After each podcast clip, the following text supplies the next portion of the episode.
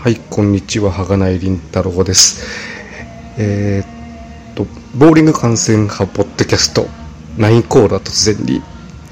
先週、レディース新人戦について、アップしたんですけども、本当に申し訳ないことに重大な間違いを犯していることに、後で気づきまして、削除させていただきました。本当恥ずかしいんで、もし、ね、毎日ダウンロードしてるとかね、そういう人がいたらぜひそのファイルは削除してください。で、改めて、録音し直してアップしたいと思いますので、ね、よろしければ最後までお付き合いください。はい、ということで、今年の、レディーズ新人戦、7月の28、29と、神奈川県横浜の、スポルトハッケーボールで行われまして、で今回初めて新人戦の観戦と、あと、関東で行われる、公式戦の観戦に行きましたので、その辺のことをメインにお話をしたいと思うんですけれども、結果についてはね、ちょっとあまりいろいろ言う資格はないと思いますので、もう皆さんご存知だと思いますから、省略しますけども、ただやっぱりどうしても一つ強調したいのは、アマチュアの部で、秋葉原にあります、バックステージパス、バックステージと神田1丁目というアイドルグループと、バックステージパスは、アイドルカフェなんですけども、そこで活動してます、現役アイドルの熊本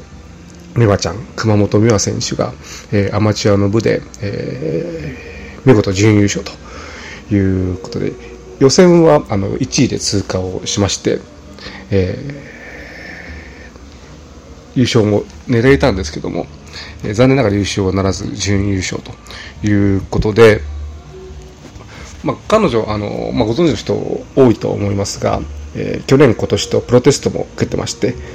残念ながらどちらも、一時で、不合格ではあったんですけれども、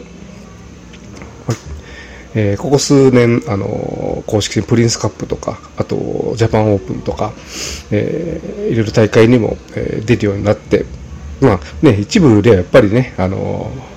イドルしながらこう練習もろくにせずにそういうことをしてるのかみたいなことを、そういう書き込みも、見かけたことはありますけれども、本当に本人は真摯にボウリングに向き合ってるっていうとちょっと上から目線になりますが、朝早くから、練習をして、でアイドル活動もしてということで、その彼女が今回アマチュアの部で準優勝という、ある程度の結果を残すことができて本当に良かったなと思いますし、アマチュアの部準優勝というと、鶴谷並プロだとか、今年プロ入りした、岡田由紀プロだとか、そうそうたるメンバーが、通っていた道ですので、ぜひ来年のプロテストに、この成果がつながればいいなというふうに思っております。で、来週の土曜日に、高田馬場グランドボールで、熊本美和さんと投げようという、チャレンジマッチよりちょっと緩い感じの、イベントがありますので、ちょうど18日休みでしたから、ちょっと不詳私も、参加させて、いただこうかなというふうに思っておりますので、今からとても楽しみにしております。はい、で、新人戦の方に話戻しますが、新人戦っていうのはね、プロ入り5年目までの選手が参加できる、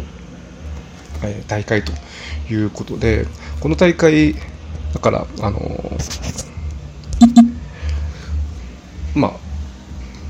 うるさい、もしくは怖い先輩がいないということと、あと、同期とかね、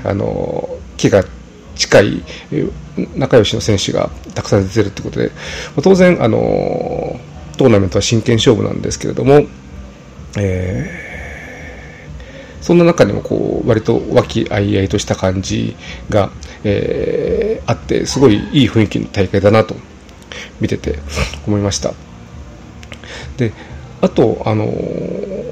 そういう若い選手が多いということもあるのかと思いますが、自分はね、通常東海地方の、稲作ランドボールと星ヶ丘ボールで行われる順位戦とかジャパンオープンとか東海オープンの観戦に、行ってるんですが、そこの、ギャラリーの違いというか、非常にやっぱり若いファンが多いなというふうに思いまして、で、その若いファンが特定のね人気あるプロのところではたくさんいて、で一球一球こう歓声を上げるというのはなかなか地元の大会では見られないとかないわけじゃないですけれども、そういうのがあちこちであるというのはすごい、これは新人戦だからなのか関東だからなのかちょっと分かりませんけども、それはすごい、新鮮で、やっぱすごいなと思いつつ、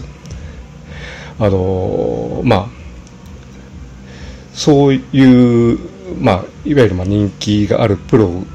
がいないようなボックスにまでそういう人たちがこう侵食してきて、私が見てるボックスがちょっとそれの、ボックスのギャラリーにこう侵食されて見づらいところがあったなという、苦情のようなこともちょっと、ありますが、見づらいといえばやっぱり、さっきも言ったように日頃見てる稲沢グランドボールとか、星ヶ丘ボールが逆にこうスペースがあって見やすい、ボーリング場センターなのかもしれない。先月は中旬に神戸の、六甲ボールで行われた六甲クイズオープンにも、観戦してきましたけども、あそこもやっぱり、普通のボーリング場でそういうね観覧スペースというか、ギャラリーが、見るところがなくて、非常に本当に人が通れないぐらいな、区間もあったりしてっていう感じでしたので、それはちょっと残念というか、仕方がないところはあると、思いますが、それぞれいろいろな、センターありますので、今回そういう新しい、今まで行ったことがないところで見られたっていうのはすごい良かったなというふうに思っております。そんな感じかな。ですから、さっきも言ったように、あと7月には東海オープンもありまして、3つ大会公式戦、あって、すべて、幸いのことに現地に行って、観戦することができましたので、時間と余裕があれば、そちらの方のお話もちょっと、したいなというふうに思っています。で、今回、特に、メインで、見てたのが、村上好みプロという、北海道の48期ですね。ですから、今年と来年が、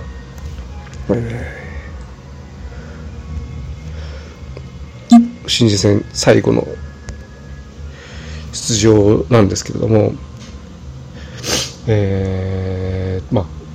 2年間ちょっと3級育休で休んでて、6月の順位戦で復帰したということで、復帰2戦目で、残念ながら今回も、結果は、芳しくなかったんですけども、順位整理は良かったというふうに思いますし、あと、本人は、特に前半はかなり緊張してたようで、先ほどそのリラックスした雰囲気があったと言いながらも、彼女はそもそも緊張しいなところがありますから、そんな中で、後半はそこそこスコアを伸びてよかったんで、今後につながることができるかなというふうに、思う大会でもありました。では、そんな感じで今回は、レ